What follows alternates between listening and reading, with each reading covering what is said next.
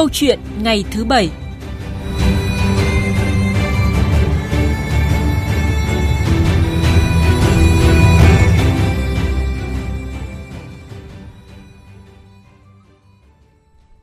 Thưa quý vị, thưa các bạn, trong 3 năm từ năm 2018 tới năm 2022 thì thành phố Hồ Chí Minh chỉ mời gọi được 5 chuyên gia, nhà khoa học, gọi chung là nhân tài và riêng người có tài năng đặc biệt thì vẫn chưa thu hút được ai.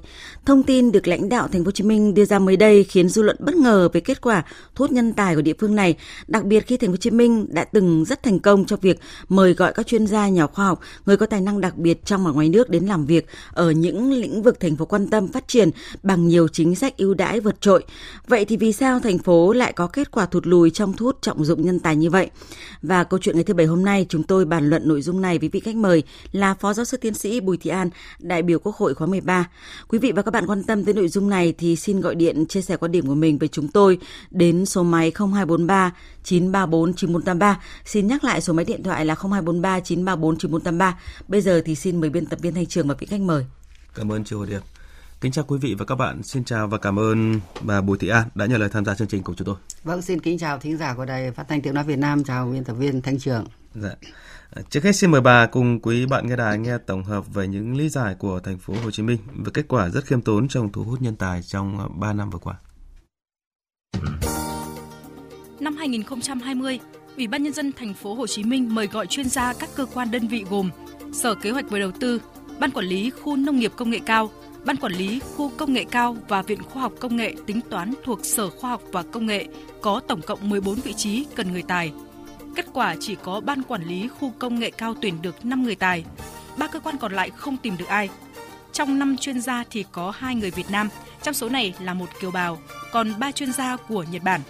Sang năm 2021, Sở Văn hóa và Thể thao Thành phố Hồ Chí Minh đang tuyển 6 người có tài năng đặc biệt nhưng chỉ có một hồ sơ đăng ký. Năm nay, Sở Kế hoạch Đầu tư và Sở Nông nghiệp và Phát triển Nông thôn đang tuyển dụng 5 chuyên gia. Thế nhưng đến nay cả ba đơn vị chưa tuyển được nhân sự nào. Trong khi đó, giai đoạn 2014-2019, thành phố Hồ Chí Minh đã thu hút được 19 chuyên gia. Theo ông Lâm Hùng Tấn, Phó Giám đốc Sở Nội vụ thành phố Hồ Chí Minh, số lượng chuyên gia thành phố thu hút được thời gian qua còn ít là do nhu cầu của các cơ quan, đơn vị rất đa dạng, thay đổi theo yêu cầu thực tiễn. Trong khi việc bảo đảm tuân thủ quy trình thu hút theo hướng công khai minh bạch đòi hỏi nhiều thời gian triển khai thực hiện. Ngoài ra do tác động của dịch Covid-19, số lượng nhân sự đăng ký chưa nhiều. Thế nhưng một số chuyên gia từng làm việc tại thành phố Hồ Chí Minh cho rằng chính sách ưu đãi của thành phố trong thu hút nhân tài giai đoạn 2018-2022 không hấp dẫn như giai đoạn thí điểm, nên nhiều người tài năng được ông đào tạo lần lượt ra đi. Trong giai đoạn thí điểm, chuyên gia được hưởng các chính sách đãi ngộ rất cao như tiền lương tối đa 150 triệu đồng một tháng, trong khi giai đoạn 2018-2022, chuyên gia được hỗ trợ ban đầu 100 triệu đồng, phụ cấp khuyến khích 1% kinh phí cho mỗi công trình nghiên cứu, tiền thuê nhà tối đa là 7 triệu đồng một tháng. Tại buổi giám sát mới đây của Hội đồng nhân dân thành phố Hồ Chí Minh, vấn đề thủ tục nhiêu khê đối với quy trình tuyển dụng nhân tài cũng được mổ xẻ. Cụ thể, thành phố Hồ Chí Minh đăng tải thông tin về nhu cầu trong vòng một tháng, sau đó chuyên gia nộp hồ sơ ứng tuyển. Hội đồng từng lĩnh vực sẽ thẩm định hồ sơ, kể đến chuyên gia được mời phỏng vấn để trình bày dự án hoặc kiểm tra năng lực. Tiếp đến, Ủy ban nhân dân thành phố Hồ Chí Minh phê duyệt kết quả rồi đơn vị thu hút ký kết hợp đồng, thường kéo dài đến cả năm.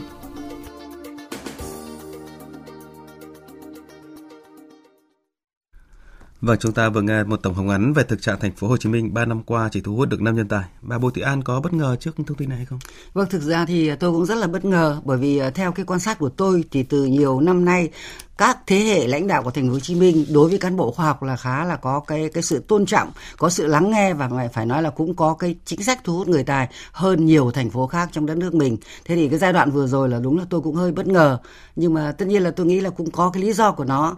Thì ờ, tôi cũng đồng tình với cái giải thích của đồng chí ở bên Sở Nội vụ tức là một trong những lý do đấy tức là có thể trong 3 năm vừa rồi thì gần như mất năm rưỡi là mất Covid đi. Thì trong đó thì phải nói thật là cũng không ai có tâm trạng nào lưu cả hệ thống chính trị, nhất là thành phố trong trong giai đoạn gay go là phải tập trung vào chống covid. Tôi cho đấy là lý do rất là đồng tình rất là đồng ý. Và hai nữa là uh, một cái lý do nêu ra là cái chuyện là uh, khó thì tôi nghĩ khó thì khó thật nhưng mà tôi nghĩ cũng vẫn có cách làm. Nhưng riêng vấn đề thủ tục thì tôi đồng tình hoàn toàn với quan điểm của ủy ban hội đồng nhân dân thành phố hồ chí minh. Tức là nếu như từ lúc đầu nộp hồ sơ mà đến lúc cuối cùng nhận được ký hợp đồng tôi cho là trong vòng 12 tháng thì tôi cho đấy là cái thủ tục rất là dườm già có lẽ các đồng chí nên nghiên cứu lại. Chứ còn các cái khác thì tôi cho là cái lý do covid cũng là lý do rất là chính đáng của thành phố Hồ Chí Minh.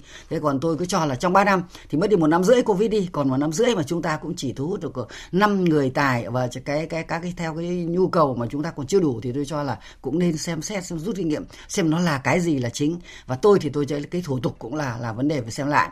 Hay là cái chế độ đãi ngộ thì tôi nghĩ là à, từ một trăm rưỡi trăm một trăm thì tôi cũng cho cái lý do đấy tôi nghĩ là thành phố Hồ Chí Minh vẫn có quyền sau một thời gian sử dụng nhân tài à, người tài thì xem đánh giá xem là cái đấy nó có tương xứng không có thể nâng lên có thể rút xuống tôi nghĩ cái này nó cũng chưa phải là chính nhưng tôi cho rằng vấn đề là cái tiêu chí của từng lĩnh vực và hai nữa là covid và thứ ba cuối cùng là thủ tục quá dườm già cho nên đấy là lý do mà làm cho trong 3 năm ta chỉ thu hút được 5 người tài cho thành phố Hồ Chí Minh. Dạ vâng, một thành phố rất là rộng lớn và khoảng cỡ 12 triệu dân đúng không ạ? Vâng. Và là một trung tâm kinh tế đầu tàu của cả nước cũng như là trung tâm khoa công nghệ mà thu hút 5 người trong 3 năm thì như bà vừa phân tích ấy, cho năm rưỡi mất covid thì đúng không ạ? Thì còn vâng. một năm rưỡi mà chúng ta thu hút được có 5 người thì quả thực là rất là khiêm tốn. Trong khi đó có rất là nhiều cái trung tâm về khoa học công nghệ và đổi mới sáng tạo đấy. À, và cùng bàn luận nội dung này thì tiến sĩ Hoàng Ngọc Giao, Viện trưởng Viện Nghiên cứu Chính sách, Pháp luật và Phát triển cũng cho rằng. Trước hết phải xác định anh định tuyển chọn người tài. Thế thì khái niệm thế nào là người tài? Không phải là khái niệm. Thứ nhất là cái việc đánh giá người nào là người tài là đối tượng để anh tuyển chọn vào. Theo những tiêu chí gì? Tài, theo tiêu chí là anh chỉ dựa trên bằng cấp học giỏi xuất sắc hay là bằng cấp tiến sĩ, hay là anh đánh giá theo cái tiêu giá giỏi giỏi về quản lý nhà nước hay quản trị doanh nghiệp, hay là giỏi là cái người mà đã có những cái thành công rất là lớn trong một cái lĩnh vực khoa học hay kinh tế nào đó ý thứ hai đấy là anh tuyển chọn người tài để anh nhưng mà sử dụng vào vị trí nào? Đã làm rõ chưa?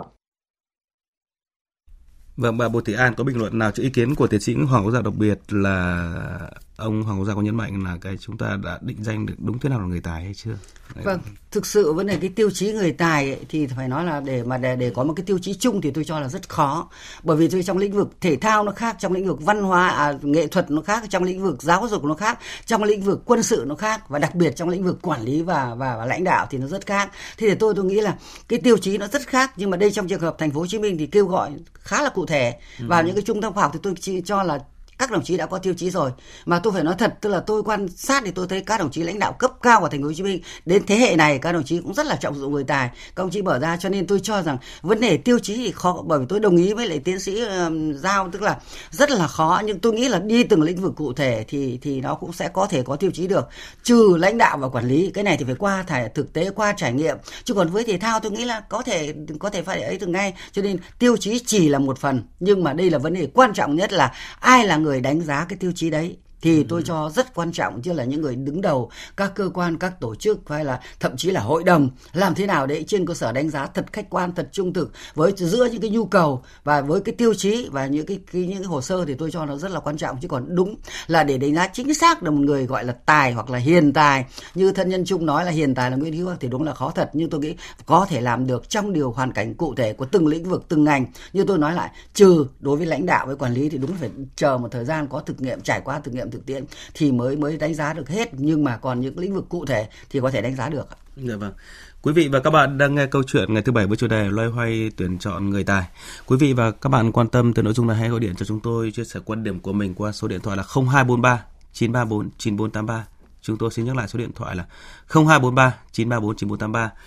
Ở ngoài những lý do bà vừa phân tích ấy thì nhiều người cũng băn khoăn rằng phải chăng quan niệm của ta về người tài là quá cao nên cứ loay hoay mãi không đưa ra được tiêu chí xác định người tài cho công vụ thì xin hỏi quan điểm của bà Ờ, thực ra thì đúng là cái chuyện là đối với cái tiêu chí người tài thì quá cao thì tôi ừ. nghĩ là là có đấy có là cũng đúng bởi vì người ta gọi là người tài là phải trên người khác tất cả mọi ừ. mọi, mọi một cái, cái cái gọi là cái đầu cái đầu về mặt tiêu tiêu chuẩn về cái đầu về hiệu quả thì rõ rồi nhưng tôi nghĩ là trong thực tế chúng ta vẫn có thể đánh giá được à, trong những trường hợp mà ví dụ tôi xin nhắc lại tức là đối với những cái lĩnh vực chuyên sâu cụ thể là có thể đánh giá rất rõ. Ví dụ trong thể thao bắn súng là rõ rồi nhá. À, điền kinh là rõ rồi nhảy tức là nhảy xa nhảy cao đều rất là rõ rồi. Bơi lội là rõ rồi. Tôi thấy cái, cái chuyện hay là với các bộ cán bộ khoa học thì những công trình mà áp dụng thực tiễn là cũng rõ rồi. Tức là những công trình nào mà đã về mặt lý thuyết thì phải được thế giới công nhận. Ở được, được đấy là thế còn đối công trình thực tiễn là phải được áp dụng vào thị trường mà được thị trường chấp nhận để thị trường lại quay trở lại khoa học. Tôi cho thế còn trong những trường hợp như đúng là nếu mà tuyển vào các vị trí lãnh đạo quản lý thì tôi cho là khó thật. Bởi vì là không thể nói cái gì trước là mà nếu không có qua cái lãnh đạo thực tiễn ấy, thì là tôi lấy ví dụ, những cái tiêu chí của người lãnh đạo là người là phải đủ tầm, đủ tâm, đủ sức thu hút tập hợp tất cả những những người quần chúng xung quanh để thực hiện một cái mục tiêu và để cho để cho đưa cái cái cái hiệu quả công tác của cái đơn vị mình phụ trách lên, thì cái nó phải có thời gian. Đúng là khó thật. Nhưng còn nhìn chung tôi như nói, tức là trong các lĩnh vực cụ thể thì tôi vẫn có thể có cái tiêu chí để đánh giá. Miễn là thực sự chúng ta thấy rằng có nhu cầu thật sự, chúng ta muốn tuyển người tài vào các vị trí đấy thì tôi nghĩ chắc chắn vẫn làm được. Nhưng tôi xin nhắc lại, quan trọng là các đồng chí đứng đầu các đơn vị đấy, đứng đầu tổ chức đấy. Tức là có thể các đồng chí cũng không thể chuyên thật sâu hoặc thật xuất sắc nhưng các đồng chí là người có tâm biết tập hợp biết tận dụng biết lắng nghe và biết thấy rằng là là có thể tận dụng được những chất xám những cái cái cái cái nguồn lực mà có trí tuệ của để có thể đưa cái tổ chức đưa cái cái lĩnh vực của mình lên để tôi cho là vẫn làm được.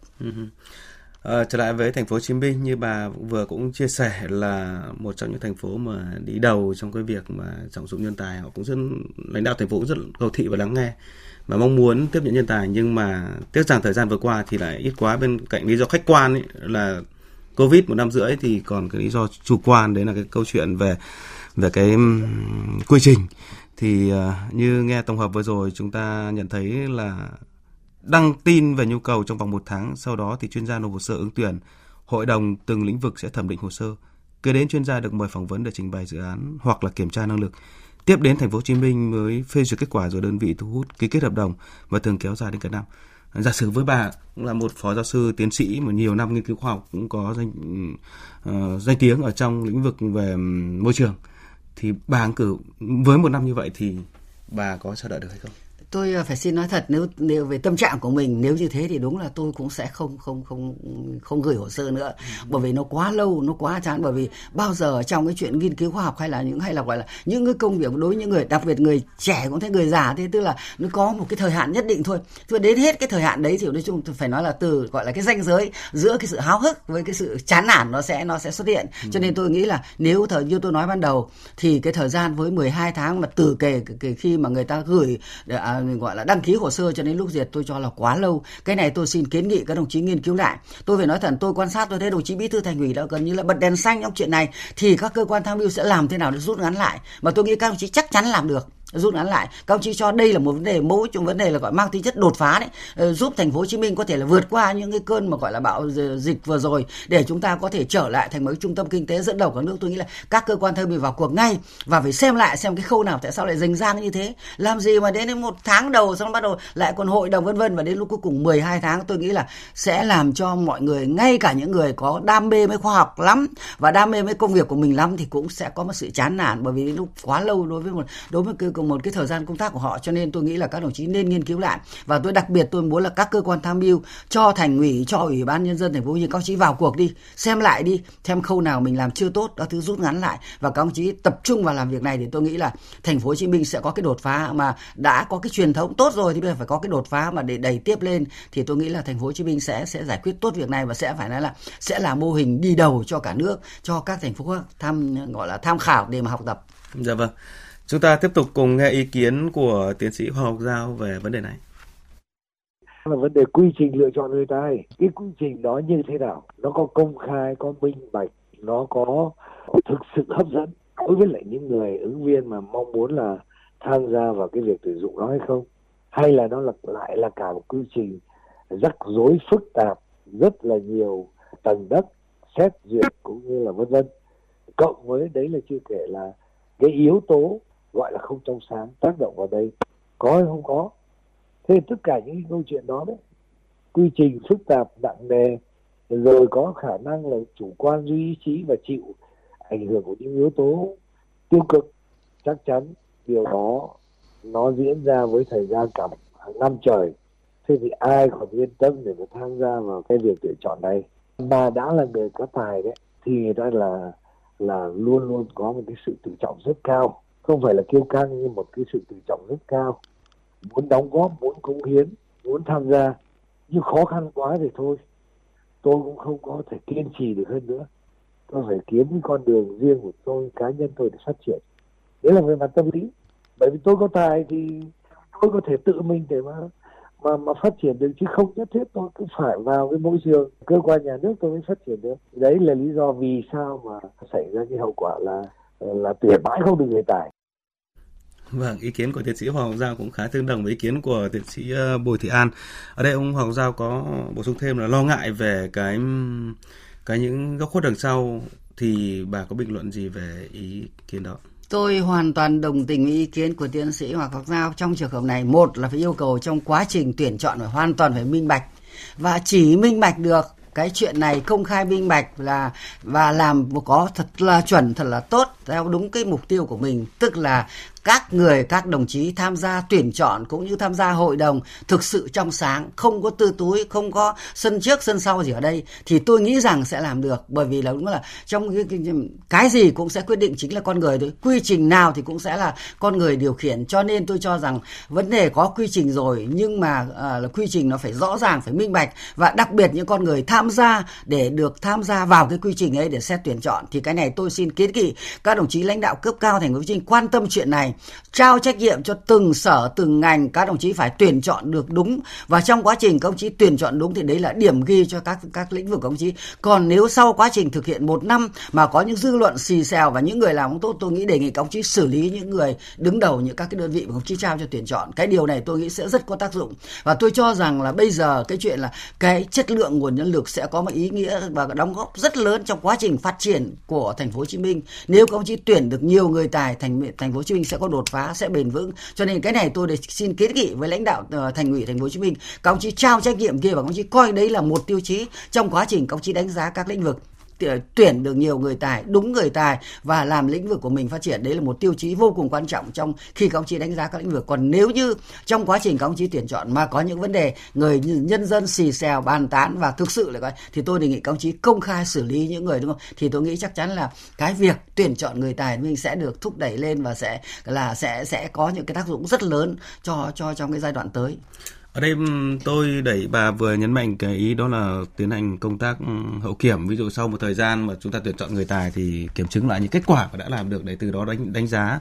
là đơn giản như một doanh nghiệp thôi là anh làm tốt thì ta tăng lương, còn nếu mà anh có thể không làm tốt thì ta hoàn toàn sa thải để mà tìm kiếm người khác hoặc là lương sẽ bị giảm và thử phân tích thêm về cái quản trị cái công tác quản trị đó. Vâng, ờ, cái bây giờ phải nói là trong giai đoạn vừa rồi chúng ta cũng đều rút kinh nghiệm trong cái việc công tác quản trị không phải trên lĩnh vực quản quản trị cán bộ đâu, quản trị ừ. lĩnh vực cơ quan đâu. Quản trị nào chúng ta phải rút kinh nghiệm từ quản trị môi trường, quản trị thành phố, quản trị đô thị thì nhưng trong lĩnh vực quản trị con người là vô cùng quan trọng bởi vì con người là quyết định tất cả. Thì tôi mới nghĩ thế là cái gì cũng phải có có có hậu kiểm, cái gì cũng phải có giám sát, đánh giá chứ nếu không thì là ờ, thường chúng ta lúc mà làm đề án làm dự thì rất là là là là hoành tráng. Thế nhưng đến lúc cuối cùng qua quá trình thực hiện thì nó lại đi khác hẳn. Cho nên nó làm lệch mục tiêu, nó làm méo mó tất cả những kết quả đi. Cho nên tôi cho cái việc hậu kiểm và quá trình giám sát trong quá trình thực hiện là vô cùng quan trọng. Và tôi cho đấy là một trong những cái yếu tố đóng góp quan trọng trong cái việc thực hiện thắng lợi tất cả các công việc, đặc biệt trong công tác cán bộ. Mà tôi nghĩ là tôi đề nghị trong chuyện hậu kiểm này, đánh giá này cũng công khai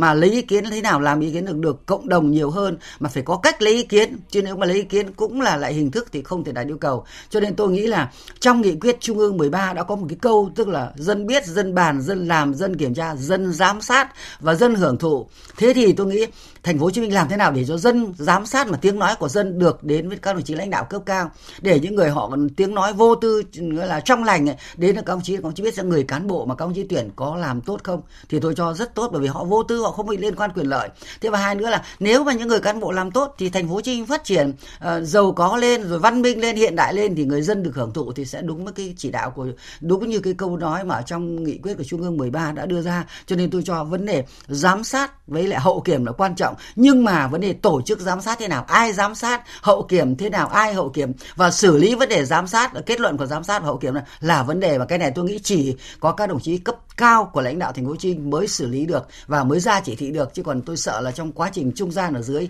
thì có khi các đồng chí thành kiện có khi thôi cũng chưa thật chuẩn lắm Nhìn rộng ra các địa phương thì thời gian vừa qua hồ hào quyết tâm về thu hút nhân tài, trọng dụng nhân tài nhưng mà uh, giữa lời nói với lại cái thực tế vẫn còn khoảng cách khá là xa khi mà thu hút rất là khó khăn. Um, chính sách của Đảng và nhà nước rồi cấp địa phương cũng có bổ sung riêng để mà phù hợp với thực tiễn của mình. Nhưng mà vì sao công tác tuyển chọn nhân tài nó cứ loay hoay như vậy? Ừ, vâng cái chuyện này tôi nghĩ tức là ở đâu thì tôi thấy tất cả các đồng chí đứng đầu địa phương cũng đều nói tức là là muốn thu hút nhân tài. Nhưng vấn đề là có làm được không thì lại đấy là vấn đề đi vào thực tiễn. Có làm được không ví dụ ờ, như cái giai đoạn trước của thành phố Hồ Chí Minh không thì đấy là vấn đề. Vì sao? Thứ nhất đây tôi lại trở lại vấn đề mà tôi đồng ý với tiến sĩ ờ, giao. Tức là vấn đề quan niệm về người tài. Thế nào là người tài? Cái đánh giá về cái tiêu chí về người tài nó chưa thật thống nhất với nhau. Nó mà trong trường hợp đánh giá đôi khi nó chưa thật công khai. Chính vì thế cái chuyện người tài đang ký về để phục vụ cho các địa phương cũng chưa phải là nhiều. Hai nữa là ngược lại, tôi đây tôi xin nói này thì có những đồng chí, không phải tất cả ở thì là cũng không muốn không muốn thu hút người tài phải nói thẳng như thế. Cho nên ừ. cái này tôi cũng nghĩ rằng là cái này tôi hy vọng và các đồng chí đứng đầu cái địa phương cụ thể là các bí thư thành ủy bí thư tỉnh ủy và các đồng chí là thì xem cái chuyện thế nào đấy. Nếu có những chủ trương đúng rồi có những giải pháp đúng rồi thì các đồng chí chỉ thị cho cấp dưới và các đồng chí yêu cầu là phải thực hiện và các đồng chí phải cho đánh giá trong quá trình đấy thì tôi nghĩ nó sẽ ra vấn đề. Các đồng chí đặt câu hỏi luôn tại sao là đã chủ trương đúng như thế đã có cơ chế rồi đã có chính sách rồi mà người ta người ta không về là vấn đề gì? Tại sao tại chủ quan chúng ta không tuyển họ hay là tại họ tuyển về mà chúng ta vẫn chưa đủ cơ chế chính sách, đãi ngộ để họ hấp dẫn, để họ thu hút trở lại. Hay là vì lý do gì? Tôi nghĩ các ông chí nên có sự để lại một thời gian, một tháng gì đấy. Các ông chí đánh giá lại đi. Đây là vấn đề nguồn lực là vô cùng quan trọng đối với từng địa phương. Mà đặc biệt trong những khó khăn như thế này, những lúc mà chúng ta cần trí tuệ, chúng ta cần người tài, chúng ta cần này thì tôi cho rằng là là là phải phải làm chuyện đấy. Thì từ đấy các ông chí tìm ra nguyên nhân đúng, các ông chí sẽ có thuốc trị bệnh đúng và mấy từng địa phương mới vượt được tôi lấy ví dụ có thể so sánh thì khẩu khánh cái đội tuyển U23 của chúng ta khi chúng ta đưa có huấn luyện viên của Park Hang-seo vào. Thì các ông chí thấy đấy, có khó khăn, vô cùng khó khăn. Nhưng mà phải nói là một trong yếu tố thành công của U23 ngoài chuyện phấn đấu của các cầu thủ như việc tổ chức thực hiện chỉ đạo và huấn luyện của cái huấn luyện viên viên Park Hang-seo là tôi cho là quyết định vô cùng và phải nói là chính U23 cũng đã mang cái, gọi là cái cái vinh quang về cho Việt Nam hay cũng như là Mai Đức Chung về đội huấn luyện viên nữ. Thì tôi cho đấy, các ông chí nên đấy, tôi cho đấy là một cái người tài cái người tài trong trường hợp cụ thể đấy thì tôi cho là các địa phương nên lưu tâm. Đặc biệt tôi xin kiến nghị, tha thiết mong các đồng chí bí thư tỉnh ủy, thành ủy để xem chuyện này đánh giá một cái nghiêm túc và xem là địa phương mình đã làm tốt việc này chưa và có cái cái cái những chỉ ra những khiếm khuyết và có những giải pháp cho giai đoạn tới một cách thật cụ thể trong 5 năm tới đây, từ giờ đến 2025 rất cảm ơn bà và bà lấy những ví dụ rất là sinh động và rất thời sự, đó là đội tuyển U23 Việt Nam cũng như là đội tuyển nữ của chúng ta, đúng không ạ? Và và đoàn thể thao Việt Nam nói chung vừa rồi đạt thành tích rất là cao, cho thấy là người ờ, quản lý bên cạnh cái nỗ lực tuyệt vời của các vận động viên thì cái, cho thấy cái năng lực phẩm chất của người quản lý trong gian khó là càng sáng lên cái phẩm chất đó nhìn thấy rõ là cái công tác quản lý rất là khoa học thì mới tạo được cái huấn luyện viên rất là ừ, tài năng thì mới tạo được cái kết quả rất là tốt như vậy và như bà vừa chia sẻ, tuyển chọn được người tài đã khó, giữ được người tài thì càng khó hơn.